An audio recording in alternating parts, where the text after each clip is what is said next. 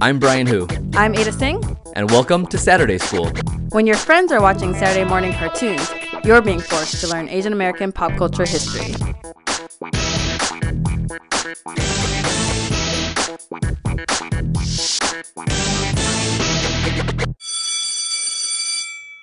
This is Saturday School, a course about Asian American pop culture history.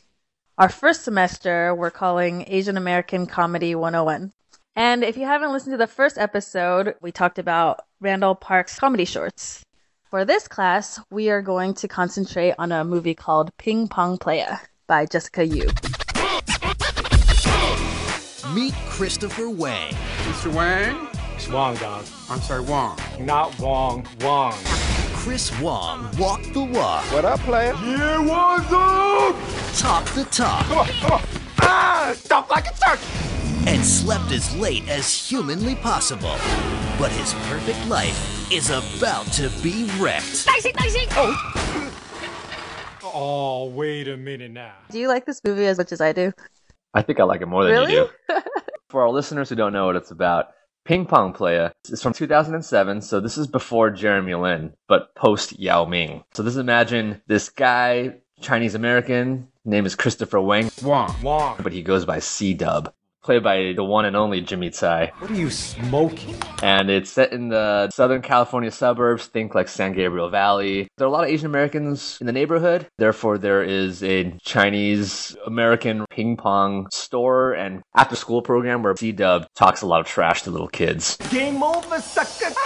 He wants to be a basketball star. He wants to be Yao Ming. He wants to be Manu Ginobili. He, he wants nothing to do with his family business of ping pong, which as much as he likes to talk up his Asian Americanness, he really really hates anything Chinese that seems to him not up to the, the, the standards of masculinity that he wants from from basketball, aka blackness. Meanwhile, his his black best friend is learning Chinese in the movie. Ni lancho da han hanlan. Hey, dog, that's harsh, man. This is harsh. The film is kind of about like a Chinese American person fighting off his his family's Chineseness and then his his own desires for Americanness. When the family business is in crisis, a C Dub has to step up and embrace his ping pong side that he's been suppressing all these years. So, so, so in that sense, it's kind of just traditional Asian American comedy. But what takes it to the next level is Mr. Jimmy Tsai, who gives a performance unlike any other, and, and one that like um is, is so he's kind of a buffoon in this movie. Like like he's he wants you to laugh at him, but at the same time he wants to be a character you've never seen before. Yeah, I remember watching it. I think it was at the LA Asian Pacific Film Festival. I think I'm pretty sure we were sitting next to each other. right. I don't know if you remember it because it was a while ago, but I kind of got the feeling that like some people loved it, but a lot of people didn't know what to do with it. Yeah, definitely people didn't know what to do with it. 'cause I was actually I was on the jury Oh, that really? year for the LA Asian Pacific Film Festival, and we, this is one of the films in competition. I remember I, I definitely liked it more than the other jurors, and if if their reaction is representative of other people's reactions, I would say that this this goes back to a bias against comedy, where comedy is not necessarily taken to be quote unquote important filmmaking. But this is even one step further in that direction because it's like there haven't really been that many Asian American comedies. So not only is there a bias against comedy, we also just didn't know what to do with an Asian American comedy. Like how much of this are we supposed to be laughing at? How much of this is laughter that is actually a form of critique?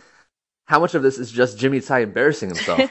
so I think that was just a misrecognition of like how do we how do we recognize this as a comedy the way we would if Will Ferrell was in this? Yeah, role? yeah, it's definitely a Will Ferrell type role. Kind of a guy who's overconfident and finding the humor in that. Yeah, it's a classic Will Ferrell role. And the Asian Americans don't really get to do that. I guess Randall Park might be the closest one to somebody who's been able to do that on a smaller scale because he definitely doesn't do that on Fresh Off the Boat. Right. Yeah, and he hasn't really had the chance to do it. But but of all people, Jimmy Tsai has, and I think that's that's really special. You know, man, you think my parents supported my dream of becoming the first Chinese player in the NBA? Man, hell no, man. It was always about, you know, go study, hit the books, man, go play violin. And you feel that held you back? Hell yeah, man. I mean, dude, look at my one Chinese brother, man. His parents made him play the accordion for 10 years, man. Look at what happened to him. What, what, what happened? Homie's in tech support now, man. It hurts me, dog. It hurts me. I'm sorry. Don't touch me. I mean, he's he's definitely he's definitely a, a caricature. Yeah, yeah. Like and most of the people who Asian Americans who you kind of like grew up with who talk black, it is it is kind of absurd that this guy exists, especially in the suburbs, especially like in the Southern California suburbs. We're not talking about like Asian Americans who are growing up in the hood. I think it takes a little bit to kind of buy him as a character because I think when he first comes on, he comes on strong. You're like, who is this guy? But like Yes, very quickly, you buy into it, and then you sort of just see him as more than how he talks and how he acts, but the younger sibling who isn't living up to his older, you know, more model minority type sibling. But like, how how refreshing is it that like we've seen in other movies before where an Asian American man kind of overcompensates a model minority in order to to express a sort of hyper masculinity, and often it's like they become gangsters or like they they, they like like a Better Luck Tomorrow. Whereas here it's sort of like that, that's kind of silly too. Like, why do Asian American men have to like overcompensate on their masculinity because the rest of the country doesn't think that they're masculine? Here's a case where somebody is doing that, and it's very knowing, like winking at us, saying like, "But you can laugh at that too. You can laugh at the fact that Asian American men have this complex. It doesn't diminish the fact that they have a complex, and that's why that's what happens when because we love C Dub so much that we kind of get where he's coming from." But at the same time, we could also laugh at the fact that a lot of Asian American men are becoming buffoons in, in their quest for manhood, a, a manhood that is coded as blackness. We could laugh at that. Right. Sure. I don't know. It's, it's, I just watched it thinking these characters are all ones I grew up with. Like I've seen characters in movies before, Asian American films, where I'm like, ah, I I see the struggle between the generations, and this makes me reflective and appreciative of what my parents have done for me. Whereas this one laughs at the whole thing, but like, but like this helps me like laugh at them in a way that is like, in a knowing way, in a way that like helps me make sense of it all. That was like such an aha moment for me. I related to the scenes of the parents. Like, remember that scene where the mom is talking to the other moms and they're bragging about their kids, and he, she's so embarrassed that Oh man, C Dub so is like kind of not living up to these standards. I remember that scene in particular being like, oh, that is so our Chinese school community. Yeah, but the, the parents were so good in this movie. Like, I, I, feel like, and I feel like a lot of that has to do with the fact that, unlike so many Asian American films we've seen before, and we've talked about this, everyone's accents are off. Whereas this film, I think, because the team was very, very Chinese American, and in fact, there was there was it got financing from Terry Gou, who's from Taiwan. I think that they cared a little bit more about the sonic authenticity of, of all the accents and the languages. They actually kind yeah, of sound like our parents. Definitely. So I think that was something to appreciate Not as well. Not only kind of the accents, but kind of, you know, how they yell at them. Calm down. Yeah, and it's, it's like so much more natural, but yet no less comic um, than something like Fresh Off the Boat, where which I love too, but it, which is which still feels like everything is is there as a joke. Whereas in ping pong play, like when the parents are just fed up with their ridiculous kid, like it's it's it, it feels kind of realistic. They're not making a joke. They're Whatever. just fed up with it. Um, yeah, yeah, exactly. and also back to the whole Chinese schools thing and like these kind of after school programs that I'm pretty sure aren't unique to Asian Americans, but that we definitely had to go through. It was it was great to see that on screen. Also, just to see like how somebody like him responds to being in a situation like that, because that's what spoke to me. It wasn't the fact that he was in these kind of after school programs or he was surrounded by them. It's just that I don't know about you, but like remember when I was in these kind of like after school tutoring programs or SAT classes, that was like my opportunity to start acting a fool. We're gonna like, kind of take over, pick on the teacher. But that's what makes him such a great character because he's like you could tell he's he's a, he's a loner in reality. Like he he doesn't really have friends. His friends are misfits and little kids.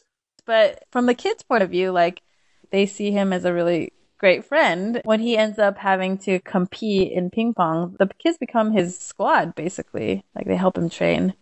I don't know. Like I just I just think this is a really funny movie. I feel like I recommended it to people that I don't think really care that much about Asian American issues, and it, it totally translates because it, it's just like a funny film. Yeah, it's definitely comedy first, and then whatever social significance. I don't I don't even think they were really thinking about social significance except in broad strokes of like anti-model minority. Yeah, I think I mean I think if you read interviews with them, it was a conscious decision just to make it a flat out fun, silly comedy, just because you don't see that that often, especially in these um, Asian American festival circles. Yeah. And as a result, I think the movie traveled pretty well. I think it premiered at the Toronto International Film Oh, Festival, really? which was a huge deal. But also it's because Jessica Yu is like a documentary auteur. I, I think that's cool too. He's the one who decided, hey, like, you know, I've tackled all these serious topics in documentary form, but when I'm making a feature, I'm just gonna go all out and make a really silly, fun comedy. Yeah, but and also because because people have been talking about how Jessica Yu is one of those Asian American filmmakers who doesn't make films about Asian Americans,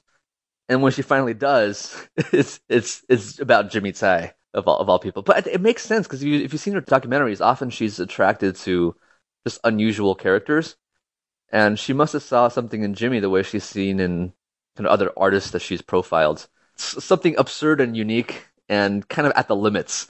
And that's definitely what Ping Pong Playa is Yeah. but at the same time it's like a safe suburban comedy like like it's it's not really pushing that many buttons and by the end like the, the details have shifted i think in the beginning of the film it's more about like the details about a ethnic home but by the end it's just the details of Yeah, a ridiculous sports comedy You're laughing about like the short shorts. In the end, it's just about like whether he can beat his competitors.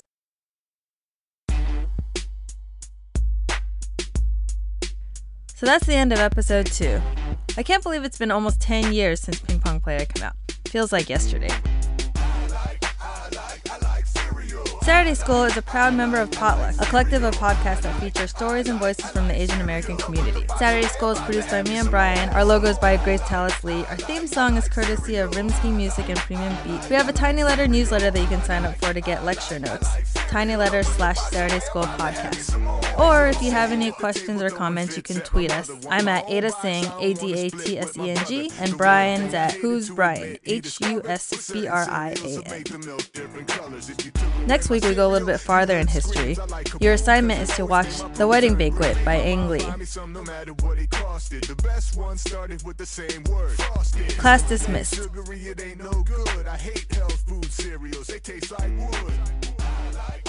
Like,